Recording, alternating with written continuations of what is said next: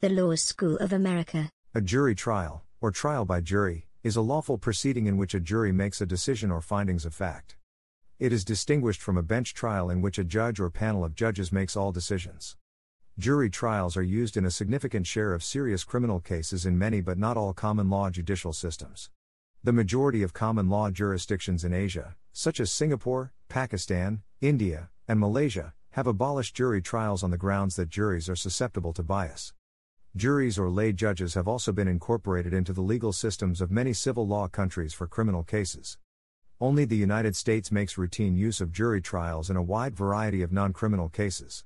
Other common law legal jurisdictions use jury trials only in a very select class of cases that make up a tiny share of the overall civil docket, like malicious prosecution and false imprisonment suits in England and Wales, but true civil jury trials are almost entirely absent elsewhere in the world. Some civil law jurisdictions, however, have arbitration panels where non-legally trained members decide cases in select subject matter areas relevant to the arbitration panel members' areas of expertise. The use of jury trials, which evolved within common law systems rather than civil law systems, has had a profound impact on the nature of American civil procedure and criminal procedure rules, even if a bench trial is actually contemplated in a particular case. In general, the availability of a jury trial, if properly demanded, has given rise to a system in which fact-finding is concentrated in a single trial rather than multiple hearings, and appellate review of trial court decisions is greatly limited. Jury trials are of far less importance, or of no importance, in countries that do not have a common law system. Role. In most common law jurisdictions, the jury is responsible for finding the facts of the case, while the judge determines the law. These peers of the accused are responsible for listening to a dispute, evaluating the evidence presented, deciding on the facts, and making a decision in accordance with the rules of law and their jury instructions. Typically, the jury only judges guilt or a verdict of not guilty, but the actual penalty is set by the judge. An interesting innovation was introduced in Russia in the judicial reform of Alexander the Second. Unlike in modern jury trials, jurors decided not only whether the defendant was guilty or not guilty, but they had a third choice, guilty, but not to be punished, since Alexander the Second believed that justice without morality was wrong. In France and some countries organized in the same fashion, the jury and several professional judges sit together to determine guilt first. Then, if guilt is determined, they decide the appropriate penalty. Some jurisdictions with jury trials allow the defendant to waive their right to a jury trial, thus leading to a bench trial. Jury trials tend to occur only when a crime is considered serious. In some jurisdictions, such as France and Brazil, jury trials are reserved, and compulsory, for the most severe crimes and are not available for civil cases. In Brazil, for example, trials by jury are applied in cases of voluntary crimes against life, such as first and second degree murder, forced abortion and instigation of suicide, even if only attempted. In others, jury trials are only available for criminal cases and very specific civil cases, malicious prosecution, civil fraud and false imprisonment. In the United States, jury trials are available in both civil and criminal cases. In Canada, an individual charged with an indictable offense may elect to be tried by a judge alone in a provincial court, by judge alone in a superior court, or by judge and jury in a superior court. Summary offenses cannot be tried by jury. In England and Wales, offenses are classified as summary, indictable, or either way. Jury trials are not available for summary offenses, using instead a summary proceeding with a panel of three lay magistrates or a district judge sitting alone, unless they are tried alongside indictable or either way offenses that are themselves tried by jury, but the defendant has a right to demand trial by jury for either way offenses. The situation is similar in Scotland, whereas in Northern Ireland even summary offenses carry a right to jury trial, with some exceptions. In the United States, because jury trials tend to be high profile, the general public tends to overestimate the frequency of jury trials. Approximately one hundred fifty thousand jury trials are conducted in state courts annually, and an additional five thousand jury trials are conducted in federal courts. Two-thirds of jury trials are criminal trials, while one-third are civil and other, for example, family, municipal ordinance, traffic. Nevertheless, the vast majority of criminal cases are settled by plea bargain, which bypasses the jury trial. Some commentators contend that the guilty plea system unfairly coerces defendants into relinquishing their right to a jury trial. Others contend that there never was a golden age of jury trials, but rather that juries in the early nineteenth century, before the rise of plea bargaining, were unwitting and reflexive, generally wasteful of public resources and, because of the absence of trained professionals, little more than slow guilty pleas themselves, and that the guilty plea system that emerged in the latter half of the nineteenth century was a superior, more cost-effective method of achieving fair outcomes. Pros and cons. In countries where jury trials are common, juries are often seen as an important separation of powers. Another common assertion about the benefits of trial by jury is that it provides a means of educating citizens about government.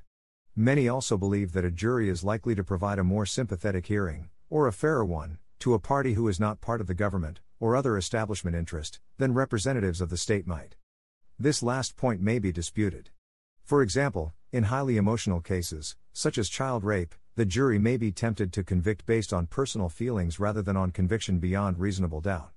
In France, former attorney, then later Minister of Justice Robert Badinter, remarked about jury trials in France that they were like riding a ship into a storm, because they are much less predictable than bench trials. Another issue with jury trials is the potential for jurors to exhibit discrimination.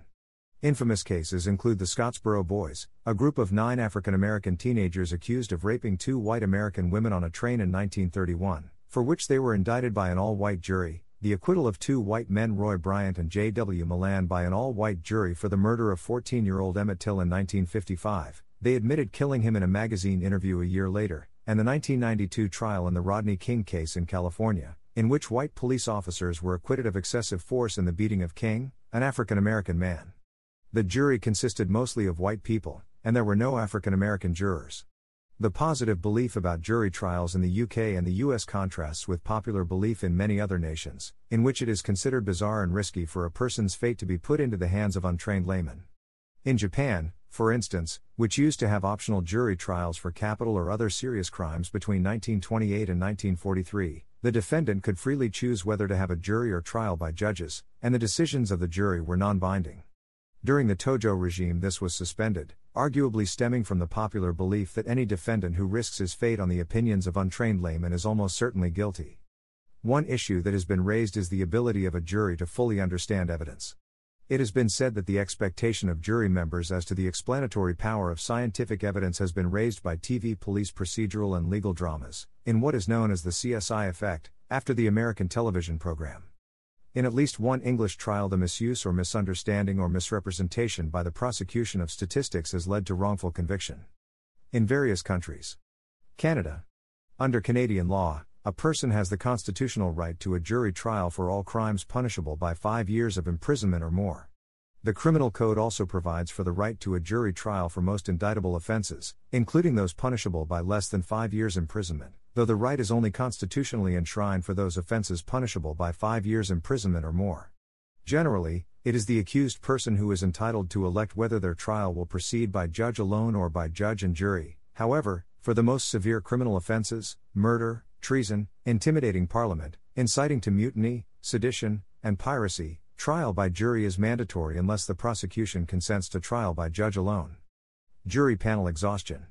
Criminal Code Section six forty-two one. If a full jury and alternate jurors cannot be provided, the court may order the sheriff or other proper officer, at the request of the prosecutor, to summon without delay as many people as the court directs for the purpose of providing a full jury and alternate jurors. Section six forty-two two. Jurors may be summoned under subsection one, by word of mouth, if necessary. Section six forty-two three. The names of the people who are summoned under this section shall be added to the general panel for the purposes of the trial, and the same proceedings with respect to calling, challenging, excusing and directing them shall apply to them.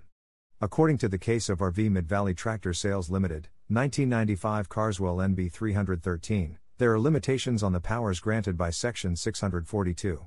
These powers are conferred specifically upon the judge, and the section does not confer further discretion to delegate that power to others, such as the sheriff's officer, even with the consent of counsel. The court said that to hold otherwise would nullify the rights of the accused and the prosecution to object to a person being excused inappropriately, and may also interfere with the rights of the parties to challenge for cause. The selection of an impartial jury is the basis of a fair trial. The Supreme Court of Canada also held in Bazarbas and Speck v. the Queen that the right of an accused to be present in court during the whole of his trial includes the jury selection process. In Tran v. the Queen, it was held that an accused only has to show that they were excluded from a part of the trial that affected their vital interests. They do not have to demonstrate actual prejudice, just the potential for prejudice. As well, a valid waiver of such a right must be clear, unequivocal and done with full knowledge of the rights that the procedure was enacted to protect, as well as the effect that the waiver will have on those rights. United Kingdom. The United Kingdom consists of three separate legal jurisdictions, but there are some features common to all of them. In particular, there is seldom anything like the U S voir dire system. Jurors are usually just accepted without question. Controversially, in England there has been some screening in sensitive security cases, but the Scottish courts have firmly set themselves against any form of jury vetting. England and Wales. In England and Wales, which have the same legal system, everyone accused of an offence which carries more than six months' imprisonment has a right to trial by jury. Minor, summary, criminal cases are heard without a jury in the magistrates' courts. Middle-ranking, tribal either way, offences may be tried by magistrates or the defendant may elect trial by jury in the Crown Court. Serious, indictable only, offences, however, must be tried before a jury in the Crown Court. Juries sit in a few civil cases, being restricted to false imprisonment, malicious prosecution, and civil fraud, unless ordered otherwise by a judge.